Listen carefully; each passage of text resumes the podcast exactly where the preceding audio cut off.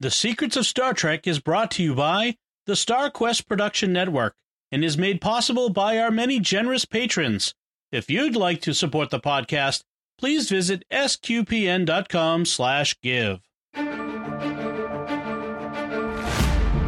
You're listening to The Secrets of Star Trek, where we discuss the hidden layers and deeper meanings found in all the Star Trek TV series, movies, and more. And today we're discussing the latest episode of Lower Decks, Parth Ferengi's Heart Place. I'm Dom Bettinelli, and joining me today on the panel are Father Cory Sticha. Hey, Father Cory. How's it going? And Jimmy Akin. Hey, Jimmy. Howdy, Dom. Folks, be sure to stick around to the end of the episode. We have more of your wonderful listener feedback that we love to get and to discuss. Uh, remember to like the Secrets of Star Trek on our Facebook page at facebook.com slash starquestmedia. Retweet us on Twitter at SQPN and leave us comments wherever you find us. So again, more feedback for us to share. And I want to tell you about another show on the StarQuest network you are certain to enjoy called The Secrets of Technology. You can find that wherever fine podcasts are found or at sqpn.com slash technology. So, Jimmy, can you give us a recap of what happens in Parth Ferengi's Heart Place? This week, the mystery ship destroys a Ferengi vessel, and it seems that one of the Ferengi lower deckers may have been in league with it. Meanwhile, the Cerritos has gone to Ferenginar to sign a deal that could lead to the Ferengi joining the Federation, so we get an episode focused on Grand Nagus Rom and First Clerk Leeta. Also, our lower deckers are assigned to update Starfleet's files in a Ferenginar travel guide for officers who may visit the planet in the future. Boimler plans to visit and review an impossible number of locations, but gets sidetracked and watches eight hours of Ferengi TV instead. Mariner goes to meet her friend Quimp, who we've met before, and she gets outrageously drunk and starts a fight with Ferengi bikers. This forces Quimp to bribe her out of jail, and he doesn't know why she's still rebelling when everything is going so good for her. Rutherford and Tendi are assigned to impersonate a married couple, and they're given a deluxe newlyweds discount package on the planet. And it turns out that if you fake a relationship to get this discount package, you're sentenced to life in the underwater sulfur mines. So they really have to fake it no matter how uncomfortable it gets. Eventually, Dr. Migleemo uh, shows up and almost blows their cover, but they turn the tables by portraying him as a homewrecker and announce that they're getting a divorce so they can go back to the ship. Meanwhile, Captain Freeman becomes increasingly frustrated with the admiral who's overseeing the Ferengi signing. It's obvious to her that Rom and Leeta are running a scam on him, but he's oblivious to it. Eventually, Captain Freeman announces that she's accepted all of the Ferengi contract amendments, which will put the Federation in debt to Ferenginar forever. But she's also added one provision that the Ferengi have to get another planet to join also for those provisions to go into effect. Rom immediately agrees and signs, thinking that it will be easy to get a planet in debt to the Ferengi to join the Federation. And then Captain Freeman reveals that he didn't read the fine print, also known as the Ferengi print. There's a specific planet they have to get to agree to join the Federation, not just any planet. It's the Klingon homeworld, which will be an impossible task.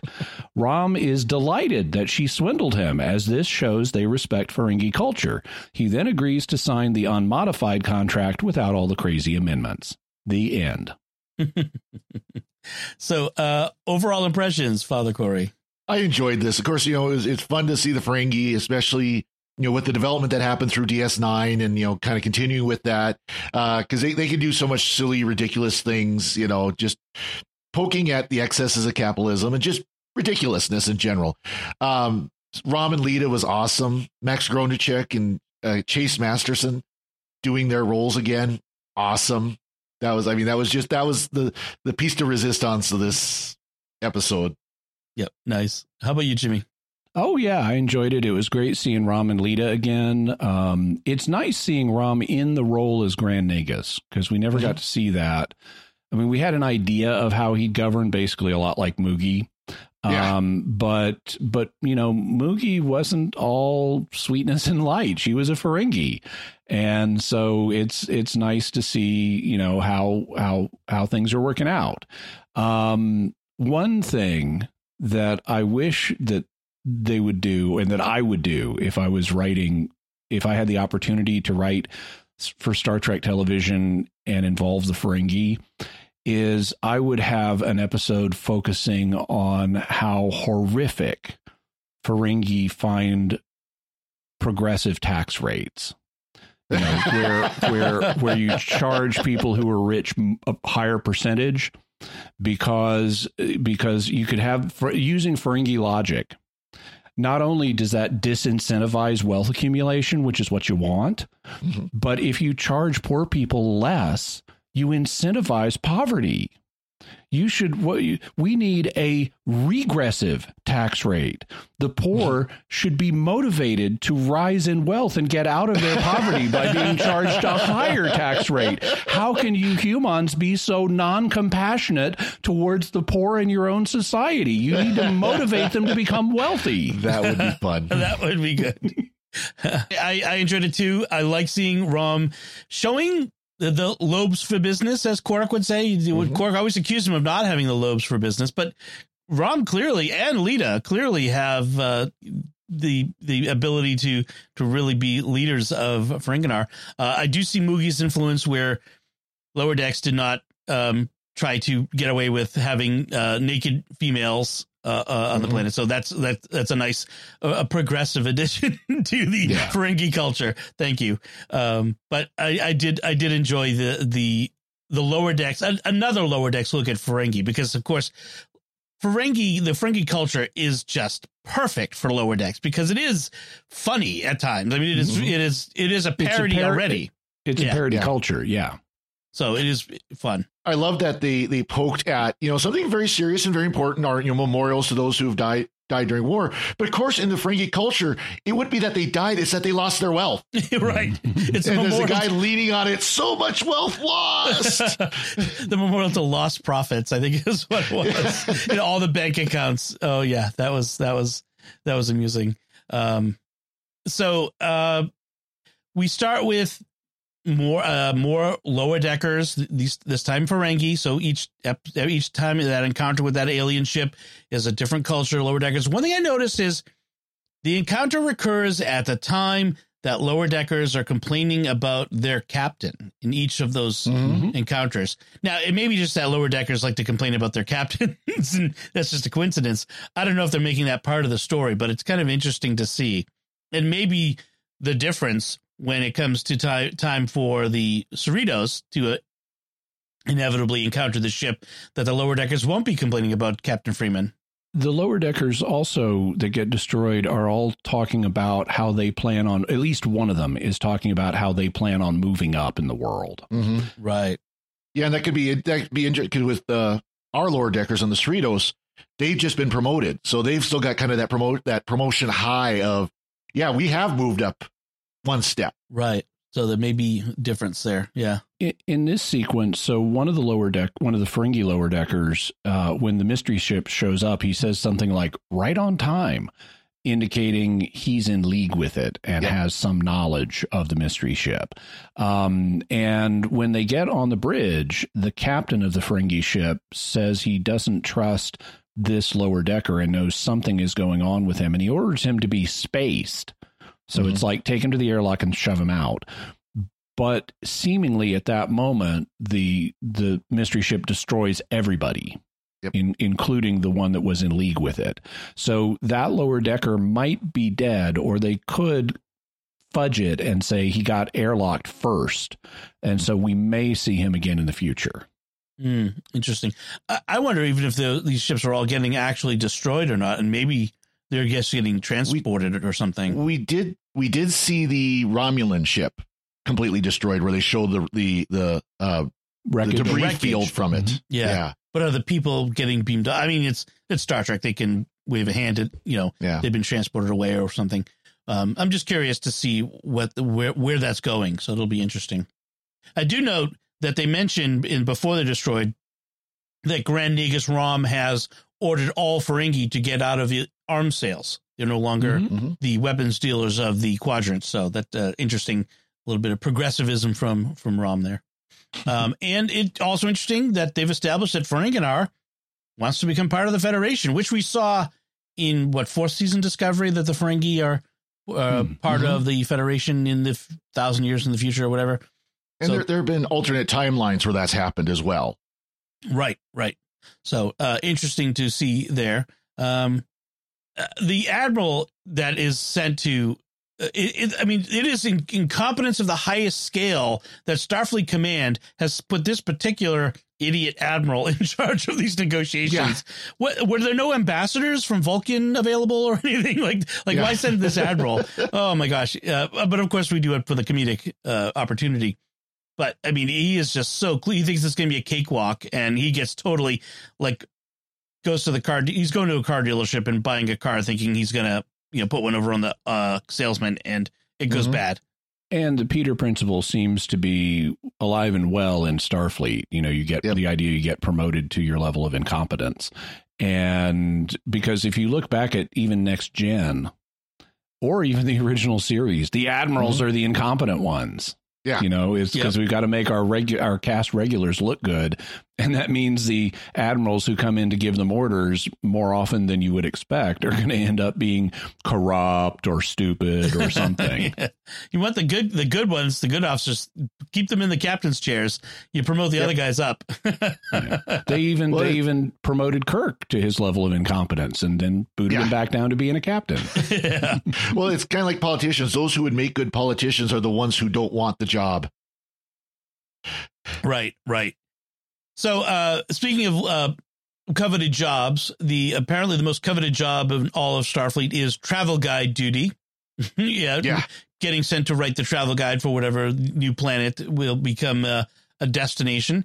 And so, our four and, and this this is kind of a real thing because like Mhm. I know like back during uh d- back during World War II and the Korean War and things like that, they would have like training films for US servicemen explaining the local culture to them Mhm. and what to do and not do. And so I, uh, I assume they have that going on today, and I, it, Oh, yeah. it just makes sense. If you've got troops going into a place, you don't want them causing problems, so give them some education first. Yeah, it's yeah. We did it when we when I went to Saudi Arabia. We had to go through some of that kind of stuff where we talked about the cultures and and when I I was a job where occasionally I had to go off of the base and into actual Riyadh, Mhm. and we actually had to watch you know training videos and things talking about what driving is like in Saudi Arabia, which is basically chaos. Mhm. So we had to you know. They, they actually had a term Saudi sweep of driving from driving in the left hand lane and oh there's my exit Boom. So, like stuff driving like in. Rome. Yeah. very much so Yes. Uh, so our four junior officers are being paid to go to all the tourist spots on Ferenginar and, you know, having, they have like a big expense account to do so. Um, and Tendi and Rutherford have to pretend to be married. And the, the comedy in this is that we all know that there's a sub romantic subtext between these two characters Mhm. that have been, has been there from the beginning. That they don't kind- want to acknowledge. They, Right. they they're pretending it isn't there, and they're sort of put into these situations over and over again where they're kind of forced to confront it in themselves, and that's the comedy in this episode. And it's fun. It's it's it's amusing because you know I don't know if you, if you guys, but I kind of it, it's kind of nice. I want they're the nice couple. It would be nice for them to Mhm. get together. So I I think that's cute and fun. Well, it was it was fun where they were getting ready to check into the hotel and they're talking about all these things and and we get be naked in front of each other. Wait, and also they both blush. They both- right, right. As a married couple. Um, and Mariner is at first interested, and then, as you mentioned, she she she gets kind of resentful. But she she she calls um for Ferenginar is what heaven would be like if God was stupid, which because it's um you know it's it's like a crazy touristy place where everybody's trying to take advantage of you and you know it's so it seems like oh it's it's like Vegas you know hey Vegas it's fun it's Vegas cool amped up. yeah, Yeah. but everything everybody's trying to take your money from you.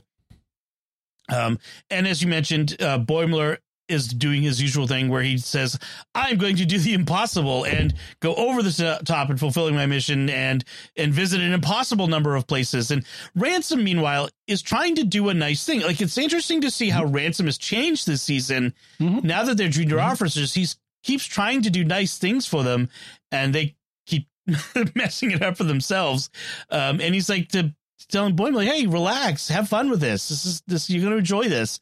Um, and no, Yeah, and and so with the best of intentions, Boimler being an intentional overachiever, overachiever ends up achieving nothing. Yeah. All he, he he gets into his his his suite in the hotel. He checks out. He does his suite inspection routine, and in the process, he turns on the television and spends eight hours watching shows instead of going anywhere. Yeah. and the shows he's watching, he watches the first one of the first things he encounters is a commercial which Yeah. makes sense since they don't have in the federation they allegedly don't have money anymore so you wouldn't have commercials um, to pay for tv shows. But um, then he watches a tv show about two guys who are cop landlords. So, which is to my mind a weird combination but okay. And then he watches another show called will they won't they where everyone is secretly in love with everybody else Yeah. Right, right. Um, yeah, eight hours of sleazy Ferengi TV in the hotel room. I love the idea of the commercials because, of course, you go back to DS9 and Quark gets a commercial, gets commercials into the replicator, including like mugs with his logo on it and stuff like that. It's a great idea, actually. I mean, if every time someone gets a drink out of the replicator, it's got your logo on it. Exactly. It's a great opportunity. I, I, I respect that. Meanwhile, uh, Mariner finds her friend Quimp, and they go to who who is uh, to re- help people remember him? He's the little Ferengi with the monocle that we met in episode 2 of the series. Mm, that goes and back. it, Yeah. and it was clear that that Mariner really knew him because even back then it, he was not a casual acquaintance of hers because he was helping her by impersonating a villain Mhm. in order to help Boimler. And so they already had a well established relationship apparently. And so it would be make sense if she's on Ferenginar, look him up. Right, right. Mhm. Um, and they go out to uh, to hang out, and they go to the Ferengi Public Library, which is a casino, as you'd expect. Yeah. He says no one's checked out no one's read a book here in a thousand years. Yeah. Although I kind of I, I I understand why they didn't show it to us, but you know there are lots of Easter eggs in the background as usual, and one of them is Uncle Quark's youth casino. I can only imagine. I probably don't want to imagine what goes on in Uncle Quark's youth casino. um, also, we get tons of ads for for Slug-o-Cola, Mhm. um, and we see people drinking Slug-o-Cola, which is from Deep Space Nine. Yep. But I didn't see any mentions of Eelwasser, Slug-o-Cola's rival. They're the Coke and Pepsi of the Ferengi Uh, commerce must, empire. have, must have ran them out of business. yeah, Monopoly, Monopoly, which is the uh, Ferengi goal, I guess. But uh, yeah, yep, yeah. um, and eventually, uh, Tendi and Rutherford end up at Quark's Starfleet Experience Bar and Grill, which I, I- it's got to be a reference to the Vegas, the old Vegas attraction, Yes, the Star, it is. Star Trek Experience. It- It's apparently based on the things that they encounter there are apparently based on things in the Vegas Star Trek experience. I mean, it is, uh, it, which, if for people don't know, there was a casino. I forget which casino it was, but there was a casino that had a whole Star Trek experience. There was a restaurant in there, but there was like, also like a show you can be part of, uh, Mhm. um, a- a- like a They, An adventure. play. Yeah. Mhm. yeah. Well, they actually had replicated the Enterprise D bridge. Right. Right. And so you could dress up in character and everything. And And be part of Be a part of story. yeah. So kind of, it, I, I always wanted to go as, of course, as a Trek Trekkie. Um, oh, yeah. even even as cheesy as it would be in Vegas, um, and sad to say that eventually closed down. But uh, yeah, they have to. What is, there was like a shuttlecraft that's the buffet, and like there's all these different elements from DS9 and, and Star, uh, Star Trek in it or Starfleet, and um, they're told they have to spend the dinner truthfully admitting something they find attractive about each other, and there's a lie detector built into their chairs. And they have to Yeah. admit something they find attractive about each other with every bite. right, every- Yeah. right. Which you know, it, it's like designed to mortify two people who are pretending that they don't find each other attractive, but are pretending to find each other attractive.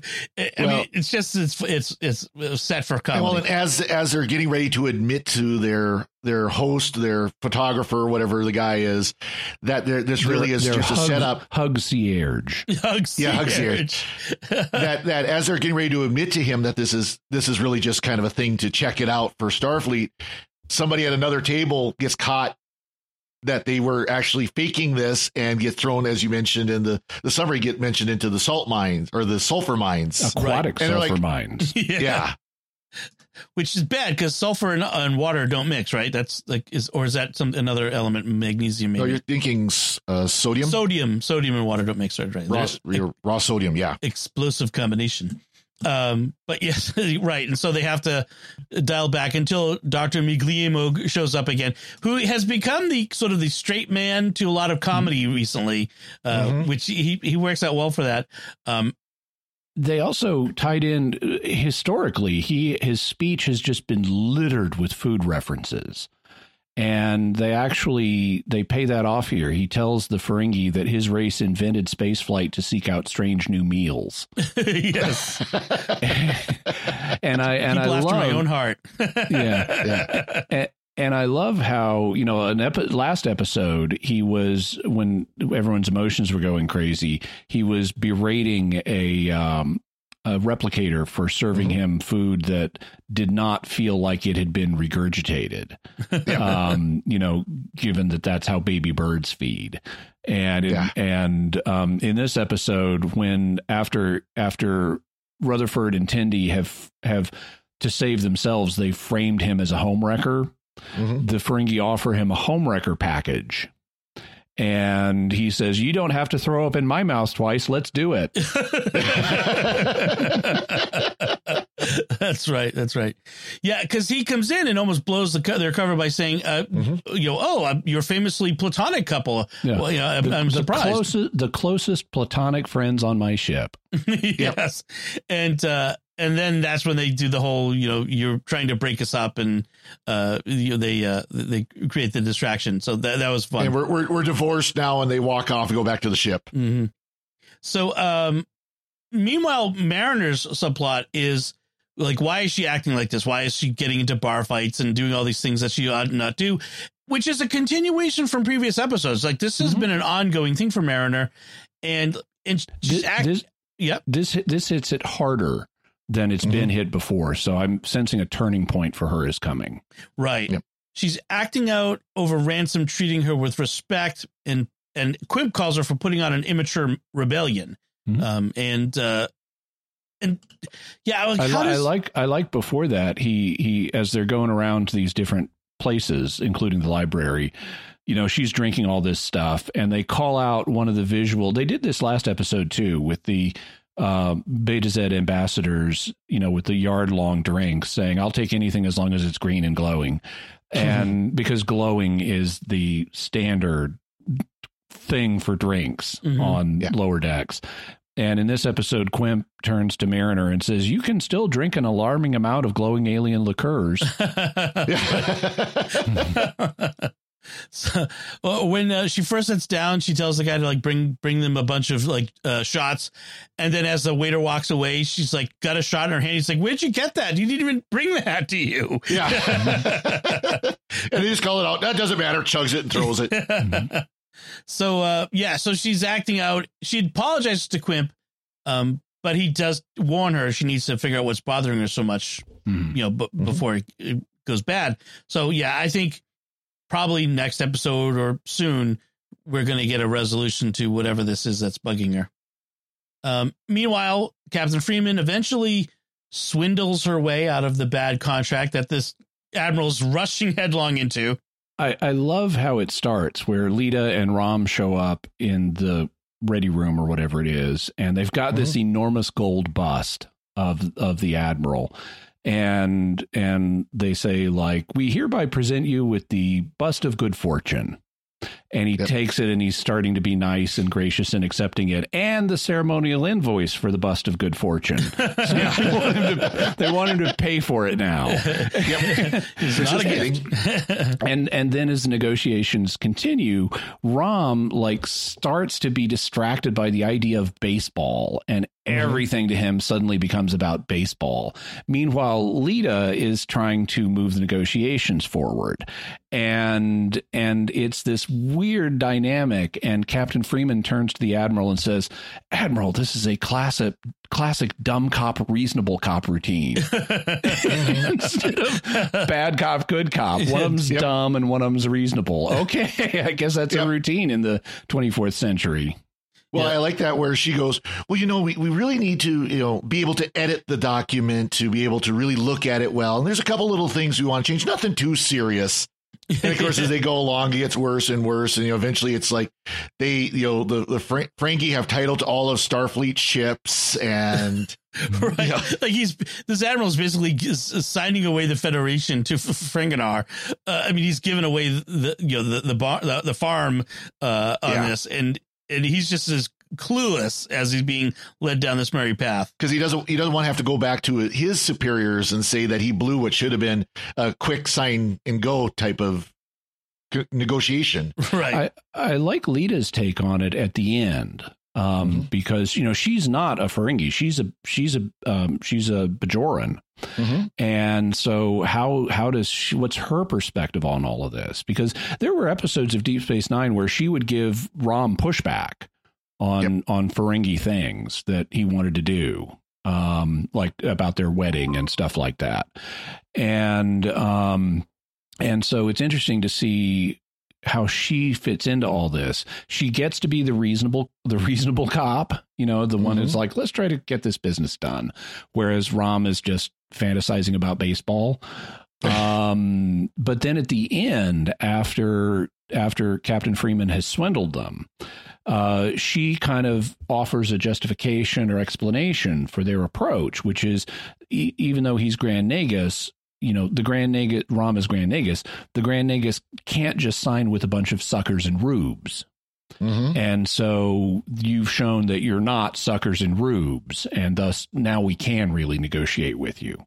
Right. Well, and Rom even even says, you know, I appreciate you understand our culture. You know, we're we're always a joke in the quadrant, but you recognize us as you know our culture and played within that culture. and I do like it that Leeta is is is doing all this not because she's motivated primarily by profit.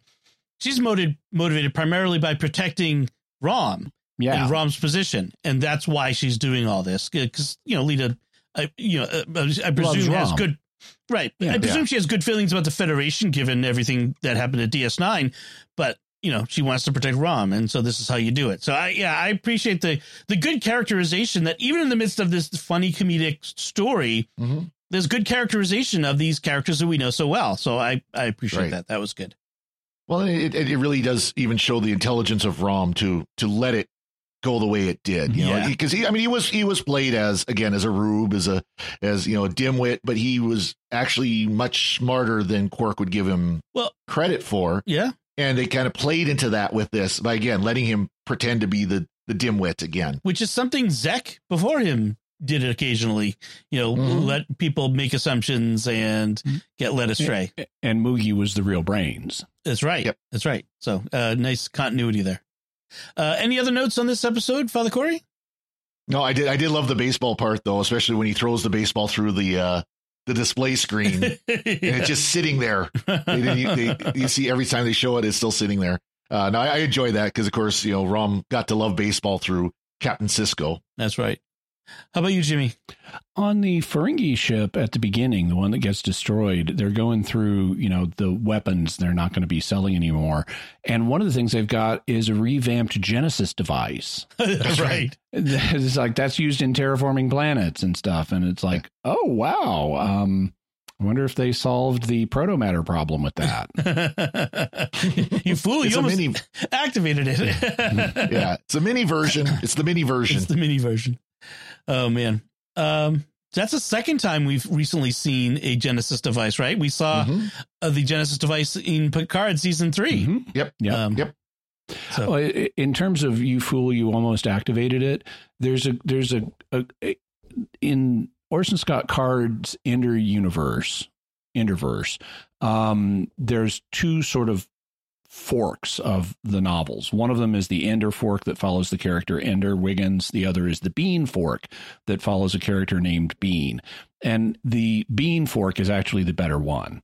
Mm. But in the Ender Fork, as it goes along, the novels become progressively slower in plot. And they have at one Mm. point a they have this device. It's a it's a planet killer. It's called the MD for matter destructor device or something like that. It's also known as since it's the MD device, it's called the Little Doctor. Mhm. And at one point, the Galactic Starways Congress decides one planet needs to be destroyed, where our main characters all are, and they Hmm. they send um a, a, a, an MD device or little doctor to destroy the planet, and it takes like two novels to get there. and at the end, the uh, our our main characters are able to get to the little doctor before it goes off and defuse it. And there's a question of how did you defuse it so rapidly? And it's like, oh, it's written all over the outside how to defuse it. They don't want these things going off accidentally. That's a really good point. I would hope they would do that on the outside of nuclear weapons uh, in, in, in real life. By the way, if this starts to go, cut this wire. press, press here. Yeah. press here. Yeah. Press this button. All right. Uh, the, so that uh, that's our discussion of uh, Parth Ferengi's uh, Heart Place. Oh, we know we never mentioned what the title is a reference to. None of us apparently understand the reference, No. but it is refers to the British comedy horror miniseries Garth Marenghi's Dark Place. Yeah, haven't don't, don't know that I haven't one. seen it. If, if it means something to you as a listener, let us know what, what you think about that. Uh, but in any case, that is our discussion of that. And we do have feedback. So let me get to that right now. On our recent episode on empathological fallacies, uh, the one titled uh, Pathological Fallacies, Kelly wrote on YouTube, I thought this was an okay episode, but it definitely wasn't my favorite of the season. I immediately deduced that the cause of the problem was going to be T'Lyn because I know how much Lower Decks likes to subvert expectations. You expect that the cause is the Betazoids, so the show wants to subvert those expectations. Your discussion about accents was interesting. I'm from East Tennessee, and I also have a difficult time distinguishing accents of Northerners, while I can distinguish multiple variations of Southern accents. I always find it funny when there's a movie or TV show that features a Southern character. Their accent is usually all over the place. It'll start in one region and end up in another region, sometimes all in the same sentence. Yeah, I know what you mean, and and I think everybody's good at distinguishing the accents that they grew up with in Mhm. in their own general region, and then it becomes harder to distinguish accents for more distant regions. I have the same thing. I'm not as good at northern accents as I am at southern accents in terms of you know picking them out and identifying where they're from.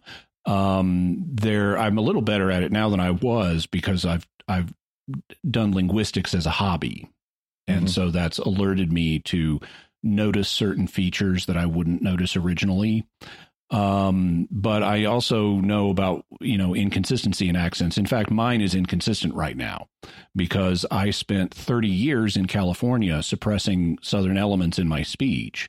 But now that I'm living back in the Ozarks, I'm, I'm, I'm, I'm letting an accent come out and it'll eventually stabilize. But I know right now because Mhm. I've got that California in my head, Yeah. it's it's it's somewhat inconsistent and variable, but that'll stabilize eventually. um, it's uh, for people who do who do accents that aren't their own. I would say, as a general uh, statement, British actors do American accents better than Americans do British accents. I, I think, in general, I have found. Maybe with some exceptions, like Nicola Bryant, really, yes. played Well, Per- yeah. Peri on Doctor Who. It's like she's not even doing one American accent; she's all over the place. or Benedict Cumberbatch doing a Boston accent. That was always that was quite amusing. That was I have to say about that one. what was that in? Oh, um, it was the one about the uh, the Bulger brothers, the uh, famously Whitey Bulger, the gangster, Hmm? and his brother, who was the Senate president of the state legislature, and he played the legislator. Uh, Interesting. and he was doing. I don't remember off the top of my head what which Black Mass was it called. I forget exactly. I think the book was called Black Mass, and they called the the movie was something else. But in any case, yeah, it was not a good. It was very stereotypical Ted Kennedy Well, as a don't Bostonian. Don't get me started on the movie Fargo and northern accents. I mean, they, they, they took a north, they took a Fargo accent, a Minnesota accent, and really ramped it up. You have to sure, don't you know? Oh yeah, you betcha. Um, so there was a lot of discussion of accents uh, in our you know, social media and on our Discord, uh, by the way, after that Mhm. uh, episode. So it was a lot of fun. Uh, and then our next feedback comes on our, well, it comes as a result of our episode discussing In the Cradle of Vexilon. It came from Chris via email who writes, I begin all of these emails writing this, but it bears repeating. I very much enjoy your podcast and hearing the three of you analyze and react. In fact, it's because of the secrets of Star Trek that I'm watching Lower Decks in real time versus Cool. trying to binge it. There was a recent article with the showrunner encouraging people to watch the show, I think in real time, to help it get renewed. They should on Paramount Plus. They should think about promoting your podcast as a way to do that. Uh, which I humbly uh, am grateful for that suggestion. Thank you. Yeah. We'd love exactly. that. We'd be happy to do some kind of work with lower decks folks to try to, you Yeah. know, bring extra attention to them and help them get renewed because they deserve to be renewed. Oh yeah. Um, this is one of the best Star Trek shows uh, uh, available, and it should go on indefinitely, as far as I'm concerned. Agreed. right. If, if Absolutely agreed. if Paramount is dumb enough to not renew Lower Decks, which has to be among the cheapest of Star Trek shows to produce because there's no visual effects. I mean, like you know that Yeah. the, the CGI. Um, and Unfortunately, animation has gotten really expensive as well, though, because Oh. it is all generated, you know, so so to speak. yeah, I guess so. Um, yeah. but But it, it's it- sidetracked it's a problem across all streaming services Mhm. because they you know they had they all came out and they've got all these different streaming services with different packages and different programming and everything and now people are getting so tired of it that things like Paramount Plus which really only has Star Trek and the the Taylor Sheridan programs Yellowstone and other programs he's done that's really the only thing they have that's not available on like cable or something like that Right. Right. Yeah, that's. But Star Trek is their bread and butter on Paramount Plus, and if they want to succeed, they better get off their butt and do more. So anyway, uh, Chris continues. Two quick items. I don't think any of you brought up this up in your review of the Cradle of Ex in the Cradle of Vexilon, but the room Boimler wakes up in after he dies seems to be an homage to the end of 2001: A Space Odyssey, when the astronaut, famously Dave, uh, uh, ends up in a similar neoclassical room before evolving into a new life form or whatever happens. Not exactly sure. So Yeah. I'd have to go back and rewatch in the Cradle of Ex of Vexilon to look at the layout of that room again. What I Mhm. remember is that it had a window, and out the window we could see a black mountain, you know, the Black Mountain.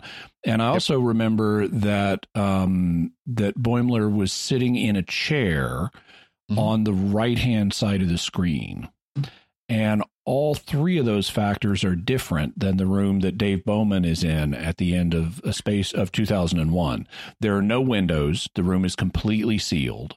Um, he's not sitting in a chair, at least not that's Right. not the most famous part of it. The most famous part is when he's lying in a bed on the left hand side of the screen rather than the right hand side of the Right. screen. Mhm. So I don't I don't know if it's meant to be evocative of that room, but I could go I'd have to go back and check. Yeah, I just I just looked up images of it online just real quick, and it, it doesn't look anything like the room. And I think I think Jimmy, you had mentioned that it looked more like Picard when it was Yeah. used, Picard was talking with Mhm. Data. That's I was about to say. Yeah, I think it's more evocative of that than than of 2001. But you know, up to up for interpretation, I suppose. Yeah. And then he says, second, have any of you heard of the Nitpicker's Guide to Star Trek? It was a series of books that a guy, Philip Phil Farrand, wrote in the 90s. I believe there were four in total, three covering TNG and classic Trek, and a fourth covering DS9. They're funny and originated with him being annoyed at how inconsistent TNG was with their tapping or not tapping their communicators. He covers some of the same topics that come up in any analysis of Trek. For example, is Starfleet military? And also tracks technical inconsistencies and changed premises from episode to episode.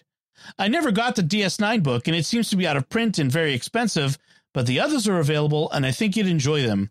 I don't know what happened to the author or why he didn't continue to write them.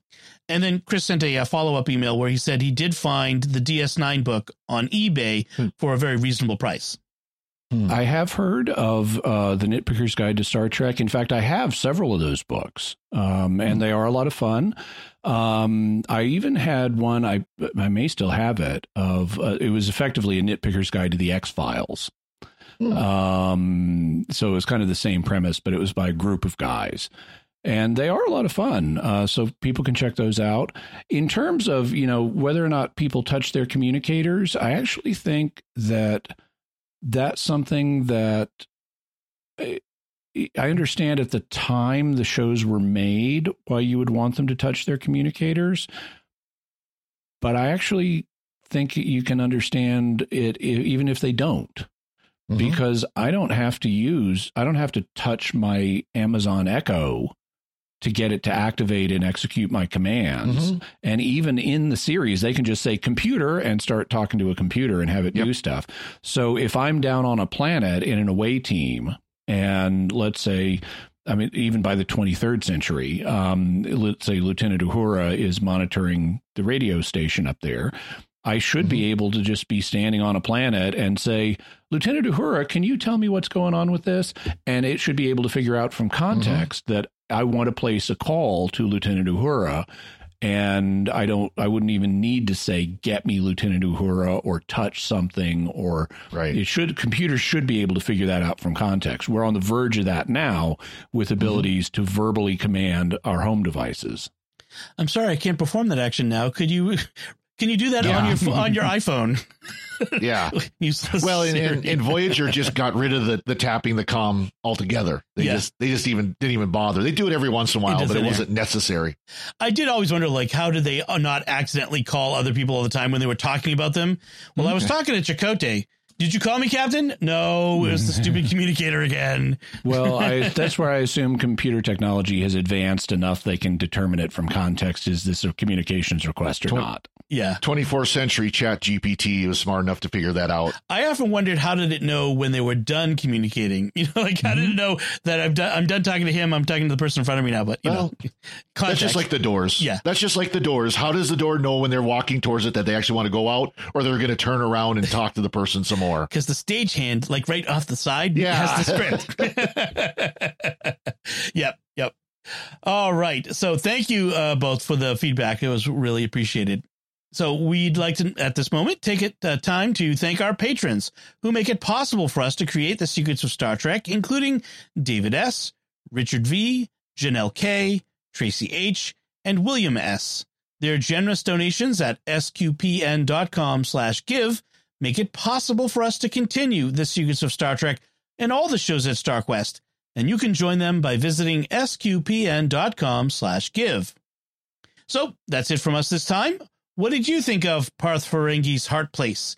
Let us know by commenting on the show at sqpn.com slash trek, our Facebook page at facebook.com slash starquestmedia, send an email to trek at sqpn.com, visit our StarQuest Discord community at sqpn.com slash discord, or you can watch The Secrets of Star Trek on our YouTube channel at youtube.com slash starquestmedia and leave a comment there. We'll be back next time when we'll be discussing the next new episode of Lower Decks, A Few Badgeys More. oh. Wonder what that means. Until then, Jimmy Akin, thank you for joining me and sharing the secrets of Star Trek. Thank you, and remember the very first rule of acquisition once you have your, their money, you never give it back. and Father Cory Sticha, thank you as well. I'll be very disappointed if the next episode isn't Western. With a bunch of baggies. Thank you, Dom. and once again, I'm Dom Bettinelli. Thank you for listening to The Secrets of Star Trek on StarQuest. And remember, wow, it's like what heaven would look like if God was stupid.